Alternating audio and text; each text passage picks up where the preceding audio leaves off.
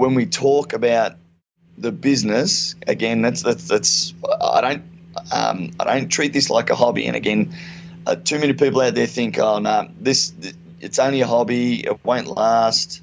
If, if you treat something like a hobby, well, guess what? People will respect it like a hobby. Ladies and gentlemen. Hi, everybody. Good evening. Are you ready? Keep this frequency clear. I know you're gonna dig this. I am. Okay, here we go. Check, check it out. You're listening to the Martial Arts Media Podcast, where you, the martial arts school owner, gets insider tips and secrets from leading experts to help you build a more profitable martial arts business. Now, here's your host, the founder of martialartsmedia.com, Y'all know the name. George Fourie.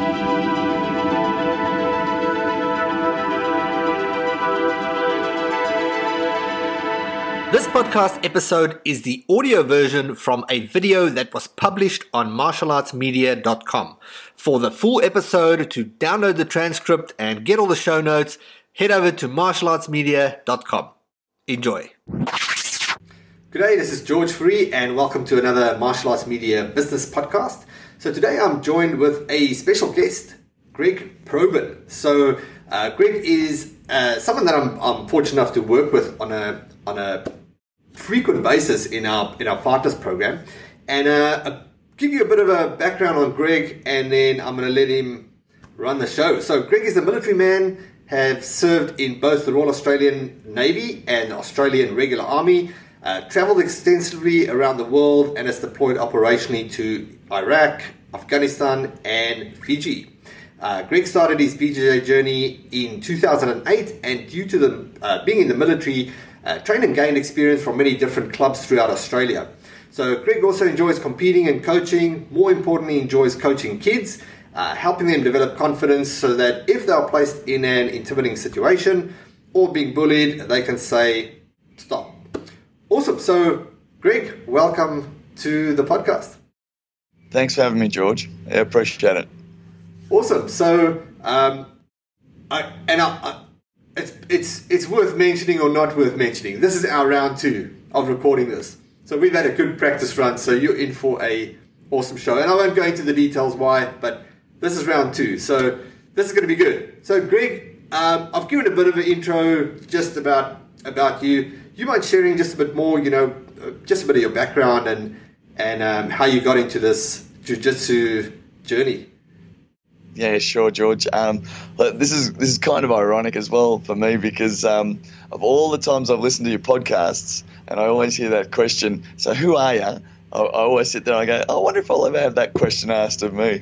Um, so, yeah, uh, father, husband. Um, yeah, I'm, I'm a veteran now. Um, I um, have been doing yeah Brazilian Jiu Jitsu since 2008. Um, I spent oh, three months shy of a full 25 years of a military history or career. Um, uh, it's um, given me so many different things.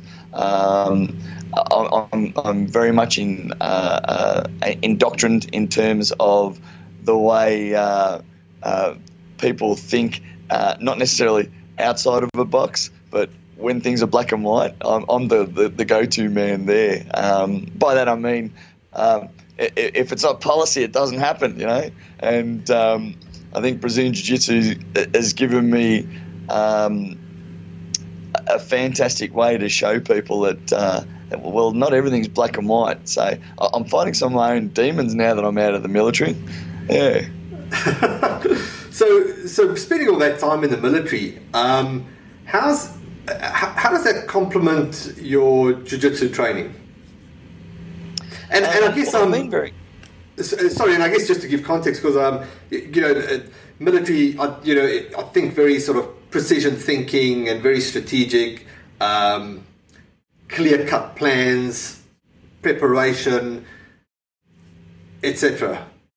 Yeah, you, you're right on the money there, mate. Um, so I started my um, career in the military in the Navy, and um, I um, finished up doing a job that of a fitness trainer or a fitness tra- uh, a physical training instructor or a PTI they call them for short. Uh, started.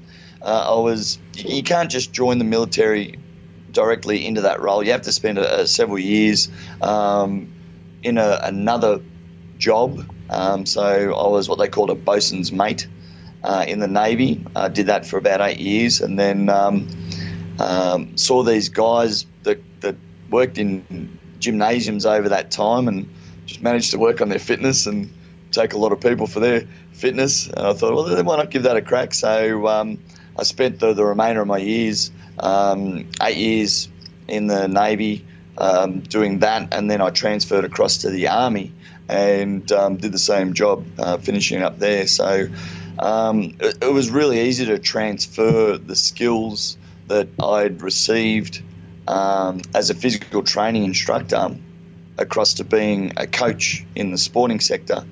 Um, I'm also uh, pursued different levels of um, coaching within the, um, the civilian sector, um, doing like certificates and diplomas, um, and and it, it was really it, it, was fantastic in that um, when I did my strength and conditioning coaches courses. I'm either stuck. I was stuck in a, a, classroom with maybe some university students or people that had, had, had, done a little bit of work in the civilian sector in terms of the fitness industry, and um, you, you, sit there going, "Wow, I've got it easy because I've got um, people that have to be there in terms of doing their own health and fitness stuff. Uh, I don't have to worry too much in terms of what people can't do because I mean they're all fit and healthy, and, and then the ability to transfer what I'd learned into um, training for the defence, uh, that was that was again easy because you're able to back what you're doing up with um, current studies or um, current technique, as opposed to maybe having to you know do the cheeky thing and get waivers for people, you know, because they just they, they accept what you're giving them is going to be good for them, and um, well, it is. I mean, the proof's in the pudding. Um, I mean, the Australian Defence Force has been a feared fighting nation or a feared fighting force since the Boer War. So maybe you got relatives back there, uh, George, who um, might have come across a couple of Aussies back in the day. Possibly, yeah. okay, so so so then with training in the military, right? Um, I mean, if, if when jiu-jitsu is quite a physical thing, you know, one thing that's always fun when sparring jiu-jitsu is um, even if you go 100%, you've got the saving grace of just tapping out and and you can just take the foot foot off the pedal. And you know you always set the pace. Normally the pace starts as a, a light roll and then it never ends in a light roll right? So okay. but then but then then training in the military you you're training at a whole new level and a whole new purpose and I guess the stakes the stakes are real, right? Because it's life and death that you are dealing with. So how do you how do you actually train at that intensity and without burning people out? Um, yeah, good question. Good question. The um, I guess uh, to answer that, what I'm going to do is I'm going to rewind the clock to about oh, well, yeah, 2008. Now I've been um, involved in martial arts since about 1989 started doing various forms of karate, and then I went to Muay Thai, and I found Muay Thai is a very practical um, martial art or sport. Uh, fought nationally and internationally, and then um, I had a, a, a, hiatus of roughly eight to ten years, and then um, thought, bugger this, uh, get back into the training for Muay Thai and recommence my fighting. And um, at the time, I was um, working at the Australian Defence Force Physical Training School, which is on the Mornington Peninsula in Victoria. And um, you've got, um, you could say, the best of the best physical training instructors lecturing all aspects of health and fitness to people that are aspiring to do the job that I do or did. So um, you'll get, you'll either work on what's passionate to you or if you're not, um, if you want to work on something new or, or um, improve your knowledge, you'll research a specific topic. So some of the topics that I used to lecture on were strength and conditioning, uh, factors affecting human performance, and um, they were quite big modules in their own right. And at that time, um, there was a, um, the military self defense program, which was headed by the Army. And at this stage, I was still in the Navy, and um, well, I had to do the course um, because the role of the physical training instructor was required to undertake this because in the Navy at the time, there was a lot of boarding operations going on. Now, what the Army had noticed was, well, the, the field of operation for them, heavy in Afghanistan, um, at the time and, and Iraq, they were that they they'd had this close quarter combat course, um, and then um, but it was only the special forces that were really getting involved in it. Um, the infantry units were uh, doing forms of self defense, um, but um, the army they initiated this military self defense program. Now, it was heavily based on self defense, and there were components of Brazilian Jiu Jitsu in it. And when I did it, the uh, military unarmed combat cell would they came down to HMAS Cerberus where I was at the time. I got involved in the course and um, I hit it off with some of the instructors because they knew that I was fighting Muay Thai at the time as well. One of the instructors is like, "Come with me, I'll show you this thing called Brazilian Jiu Jitsu." Now, um, I'd seen the UFC and I'd had a couple of little books of um, Brazilian Jiu Jitsu, but really it didn't sort of, because of my limited knowledge, I, I really, it didn't float my boat. Went and did this one lesson and I was just totally dominated. And uh, I, couldn't believe the control. I couldn't believe um, how an individual could move or, or, or, escape from somebody that would be heavier than them, bigger than them, um, how to control a bigger, stronger opponent. And I don't think um, at the time in the military self defense course, we'd done the groundwork components. And then the next day or the day after, we're doing, you know, basic guard escape or mount escape or controlling your opponent whilst on the ground. And I was like, yep, hook, line, and sinker. It's got me. And um, yeah, this military self defense course, it um, well, when I when I transferred from the navy to the army, it became even more apparent of how important it was. I mean, the navy were using it, but it's very very difficult to do it on a very small boat.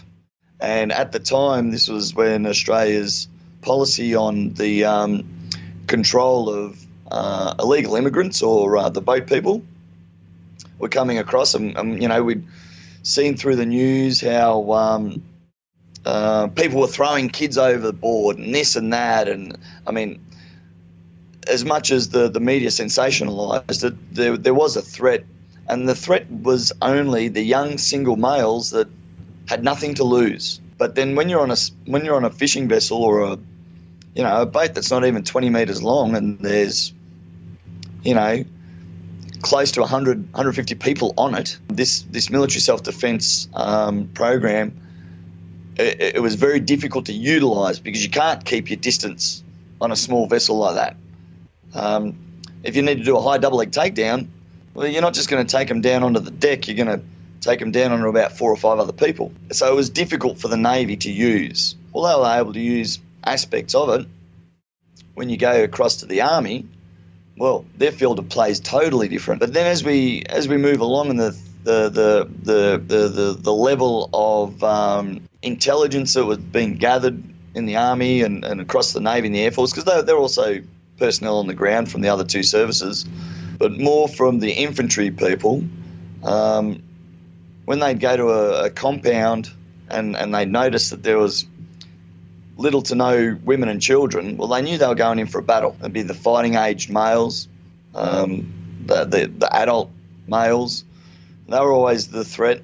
Um, and if there was ever any sort of hand to hand sort of combat, um, well, the soldiers were able to utilize this military self defense stuff. But what they noticed was um, it was too defensive, and it's progressed now into an integrated combat. On uh, sorry, the um, the um, integrated infantry combat course, I think it's called now, and um, all about control, very little defense. You're in someone's face with the full military garb, you know, wearing helmets, the body armor. You've got your rifle. Um, you don't. You're not working with one other person, but you're working in the, the, the section of eight to ten people. Um, whereas the military self defence course, in some respects, as good as it was, the entire time you're only working with an, a second person through the program, not utilising the rest of a team. So, um, unfortunately, I never got to do the um, infantry combat course. Um, but it, it, was really, really interesting. Now, how, how do we link that into the Brazilian Jiu Jitsu? Well, after being totally dominated and seeing how that worked in the military self defense course, it was a no brainer for me.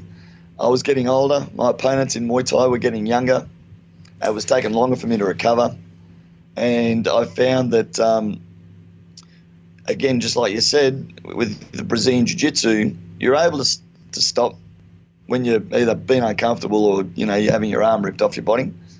Um, and now in the military, we've got these integrated combat clubs, and it was it's a way now for Army, Navy, Air Force people to get back to grassroots in terms of martial arts um, or some form of combative sport. And the transferability now, irrespective of whether you participate in the military self defense course or the infantry combat course, is so easy. So now the soldiers, sailors, and airmen, they've got the ability to um, be put under pressure in stressful positions or, or uh, altercations and deal with it as they see.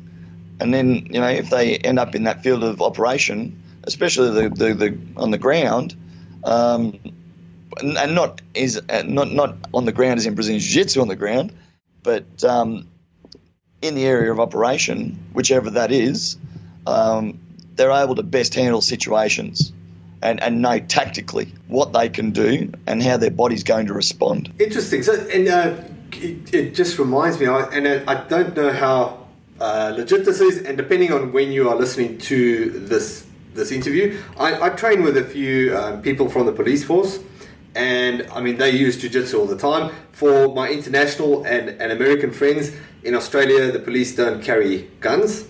Um, if I'm if I'm correct, we don't. I, I think some oh, do. Certain, some states do, yeah, yeah. Victoria some, does, New South Wales yeah. does. Um, I, I, I, know in WA it's you know it's, it's more a thing of it's it's always hand control, um, and and these guys use jiu-jitsu a lot, and and I, I I haven't checked the you know how valid this resource is, but um, I saw an article floating around that it's going to be compulsory now for uh, police. I, I, know at least in WA, that's Western Australia where, where, where we are, that uh, police will be doing uh, jiu-jitsu as a compulsory activity as such. Oh, send me over. so cool. So I, I want to change. Uh, I want to change gears here quickly. So, so Greg, um, so Greg's school, the Bean 100% Jiu-Jitsu, is in a little town called Wodonga. Um, I believe 38,000 population. Yeah, correct, George. Yeah, yeah, that's right. Yeah, we've um, small town right on the um, right on the um, Hume Highway, heading up to uh, Canberra, Sydney, um, and uh, we're right on the border. The Murray River obviously uh, separates us from New South Wales, uh, as well as the Hume Highway. And directly on the other side of the border, on the other side of the Hume Highway, is Albury. So there's roughly um, roughly 60,000 people in that town.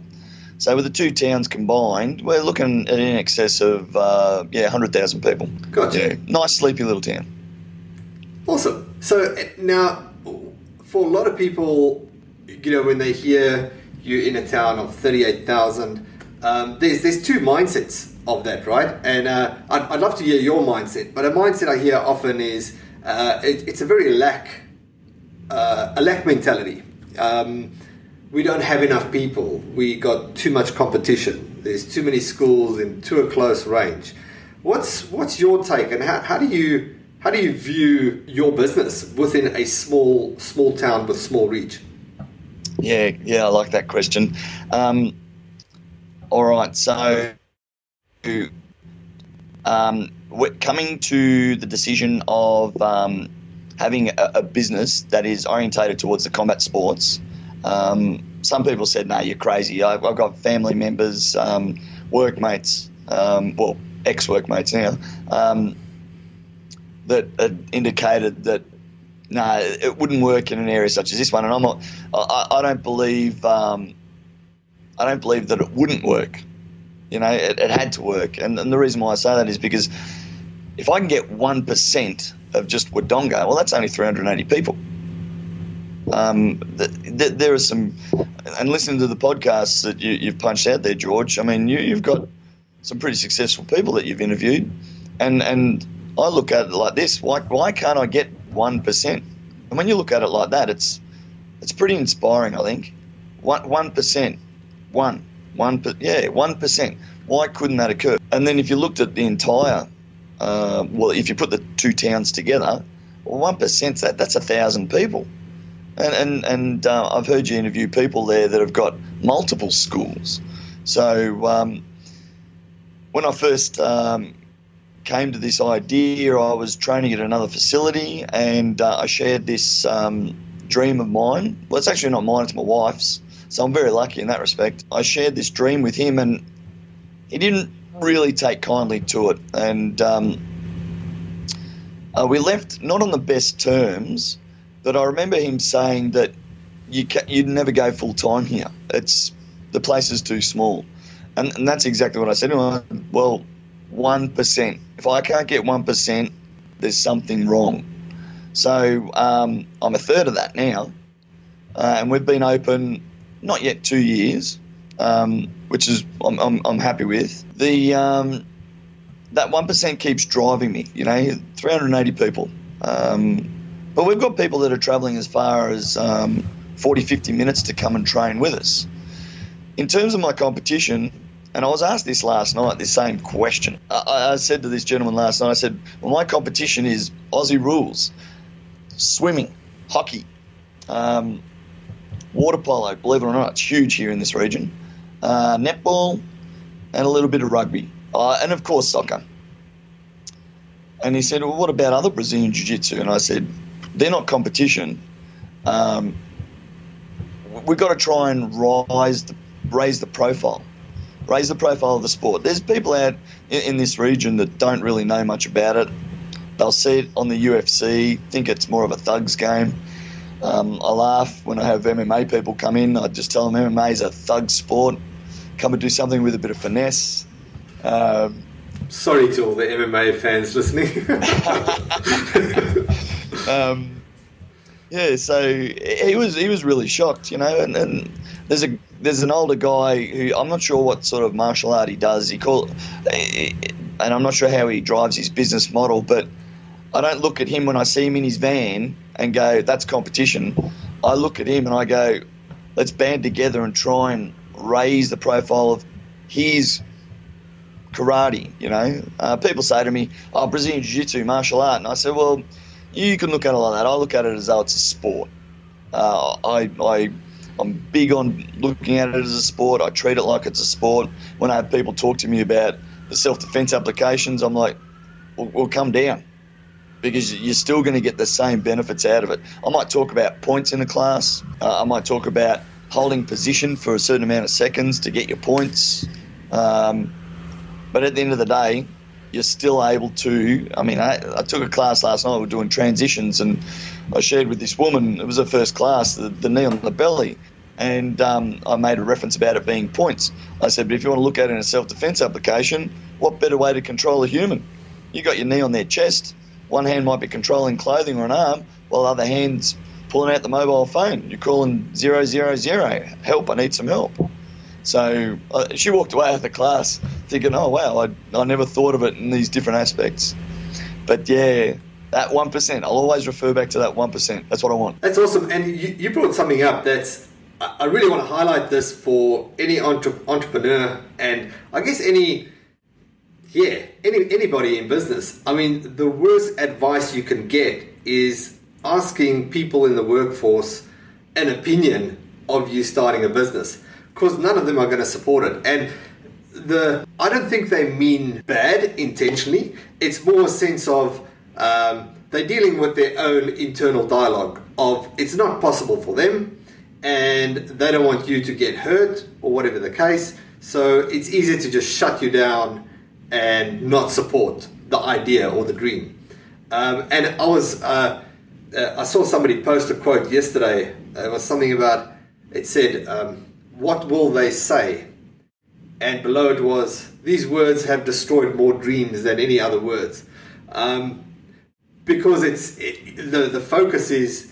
Uh, you're influenced by what people say, and, and you know you the, and when you got this idea and you you want to create this business and you think I'm going to do this thing and you've got this vision, um, but you've got this vision, and now you go tell you know a family member or somebody you care about, and it's just I mean that's the first people you want to tell, right? Because it's the people you care, and you're hoping for that support, but for most people you just don't get it because it's just a completely different way of thinking and a completely different mindset, right? Yeah, you- you're absolutely right. Um, uh, now I, I can't.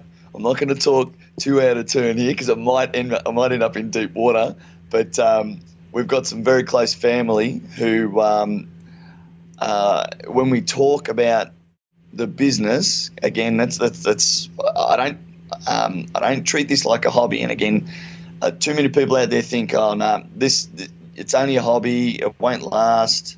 If, if you treat something like a hobby, well, guess what? People will respect it like a hobby. So when I talk to these couple of individuals about the business, um, one of them's very aggressive towards it, and the other one's very um, defeatist about it.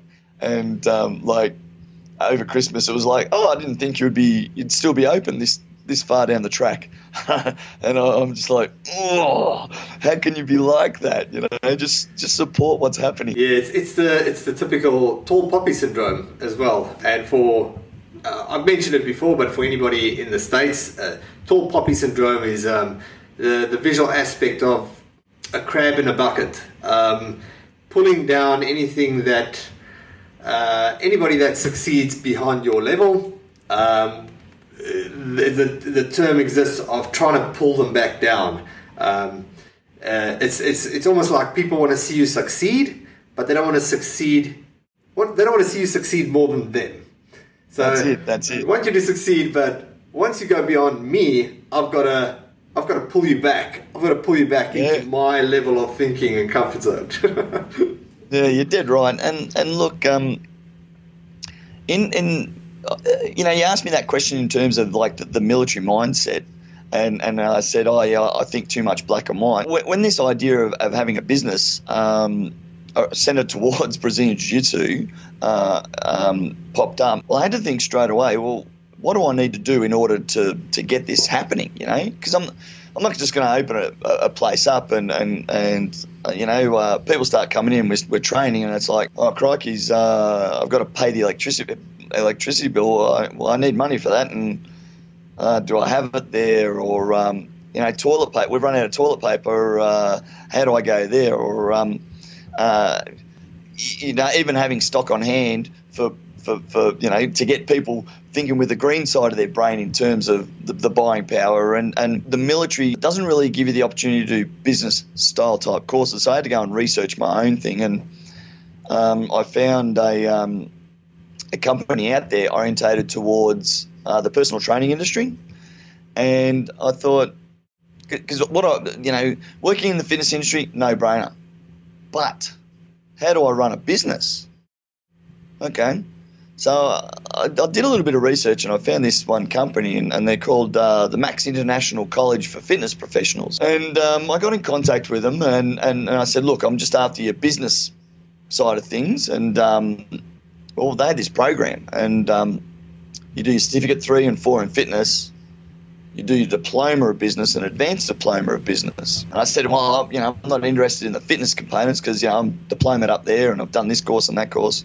And they're like, well, you know, it's a whole complete package. It all sort of entwines and works with each other. And I thought, all right.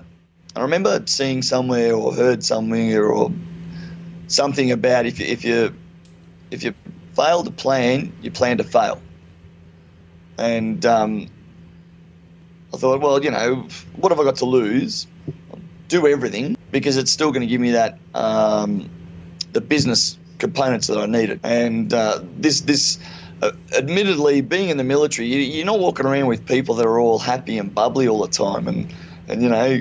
Because you've got this, you know, like a sergeant major, and they're all these grumpy people, and you know, do this and do that, and you know, just like you see in the movies, people getting their faces ripped off because they might have looked sideways wrong, you know, or just poor timing. But um, uh, these people were all happy and bubbly, and, and I, I remember saying to one of the directors, I'm like, is everybody like this all the time when I'm communicating with them? And he goes, yeah, that's right. Is that a problem? And I said, well, that's not reality. And he goes, in my world, it's a reality. In your world, you've got sharp edges and you've got nasty corners. So there's that black and white mentality. Well, these people, they're not walking around with rose coloured glasses. And I'm like, okay, I have to drop a few barriers, get on their boat, start paddling with them because we're all going in the same direction. And this, um, this uh, Max International College for Fitness Professionals paved the way in order for me to then get the business up and running and be successful. And it comes back down to what I said earlier. If you if you have your club or um, your whatever whatever martial art that you're doing and you, you treat it like the hobby, well, everybody else is going to treat it like a hobby as well. I mean, I've, I've we've got um, people that uh, have participated in other martial arts, and I remember when they first started training with us. Oh, Greg, do you want us to help clean the mats? And I'm like, no, dude, you're paying mat fees. That's part of the service I provide. I clean the mats, you know, clean them regularly because that's you know where we are, lying on the mat face down sometimes if you're unfortunate. But these people are like, oh yeah, but our last sensei made us do this, or our last coach used to make us do. I'm like, that's fine, but I hope you weren't paying the same amount of fees that you're paying now. And you can see them, and they start thinking, and it's like, oh okay. And then there's a bit more of respect that comes through as well. Uh, so I think people appreciate it more too when you have that professional outlook. Um, and if you pave it professionally, make it professionally, well, people don't see it. Like the family, uh, these other members within the family that I've got that are the negative ones. Um, yeah, I mean, they haven't come and seen what I do and the way it, it looks. But um, we're not in a shed. We're not in a factory. I'm actually in an air conditioned and heated facility. Um, looks pretty pretty neat, I think. And um, well, anybody that walks in and walks out, I always get the compliment. Wow, I never would have thought it'd be like this. Awesome. So on that, on that thinking of that that planning and that black and white, um, I, I want to just before we wrap it up, I quickly want to bring up something. Um, your mission statement. So. Um, and, and, just to give it a bit of context, uh, Greg works with us in our in our partners program, and part of our partners program, we've got uh, we, we also build websites to make sure all our members got the right tools. So before creating the website, we always uh, have an interview with the with the school owner and, and just ask a couple of questions uh, so that we can you know formulate a good sales proposition on the website that it's all customized. So a question we always ask, and it's a question that uh, I never really get a straight answer, but I did with Greg, right? Um, and the question is, what's your mission statement? And it's important for us to know because then we can sort of get a good perspective of what the, how the club owner sees it. So you nailed it, and you just it, it, it I was almost shocked that you had it sort of down to a T. Do you mind sharing your your school's mission statement? Sure. Um, we rolled our vision and mission statement in together, and we've added our core values as well. So um, we uh, foster a family ethos where each and every member feels part of the team environment, but more importantly, at home with like-minded people. Um, we'll provide you the opportunity to improve your health and fitness and well-being through education and confidence building. Um, our core values, uh, I like the acronym, acronym of TRICK, is uh, teamwork, respect, integrity, and confidence. Yeah and, and it does it, and it paves the way. Uh, you asked me earlier, George, about um, why, why, why this mission statement, and it gives me direction. It gives people that come in direction. Um, we don't have any. Um, oh, I mean, every every every club or academy or affiliate or whatnot, they they have their cliques. We try and break those barriers down. Uh, everybody is part of the family. Um, you know, I've got white belts that will say to a a coloured belt that's visiting, you know, where's your shoes if they're not walk if they're walking around barefoot off the mat, um, and and and people get shocked And it's like, oh, yep, fair enough. We're in somebody else's house. Um, a- and then if we've got somebody that's been negative um, within the group, it's it's not me, the head coach, that's trying to pull them back into line. It's other people. Uh, they're saying to them, you know, well, here we do it like this. You know, it'd be good if you like that. Um, it, it's yeah, I, I'm I'm really proud of um, the, the the ethos that we've got on the mat, and um, that's I put that back down to the mission statement. It's all about being part of the family. Good note for us to to just wrap it up. Greg, thanks thanks so much for being on the call. Thanks, and I'm glad that we nailed it this time. We'll get into that story Thank- later. But uh, if people want to know more about you, where can they find out more about you, Greg? Oh, fantastic, George. Um, well, we're all the W's at DeBeanJujitsuWodonga.com. Uh, you could also go to the um, Debeen Jiu Jitsu uh, headquarters website as well, and, and we'll be there in linked into them. Uh, we're on Facebook. Uh, again, Debeen uh, 100% Jiu Jitsu Wodonga. Um, and we're also on Instagram, just the hashtag. Uh, just make sure you put Wodonga in there. Otherwise, you'll probably see someone from maybe Ipswich. Ipswich. So there's a Debeen in Ipswich, Darwin. Yeah. So um, yeah, no, that, that's how you'll find us. That's good, and we'll we'll put links to all those in the show notes of the interview. Fantastic. Thank you very much, George. Thanks, Greg. Been great speaking. Speak to you soon. Take care, mate. Awesome. Thanks for listening. If you want to connect with other top smart martial arts school owners and have a chat about marketing, lead generation, what's working now, and or just have a a gentle rant about things that are happening in the industry, then I want to invite you to join our Facebook group. It's a private Facebook group and in there, I share a lot of extra videos and downloads and worksheets, things that are working for us when we work, help school owners grow, and share a couple of video interviews and a bunch of cool extra resources. So uh, it's called the Martial Arts Media Community, and an easy way to access it is if you just go to the domain name martialartsmedia.group. So martialartsmedia.group, G R O U P. Uh, there's no .com or anything. Martialartsmedia.group. That will take you straight there. Uh, request to join, and I will accept your invitation. Thanks. I'll speak to you on the next episode. Cheers. Ladies and gentlemen. That will conclude this evening's entertainment. Thanks for listening. If you need help building your martial arts school, check out martialartsmedia.com.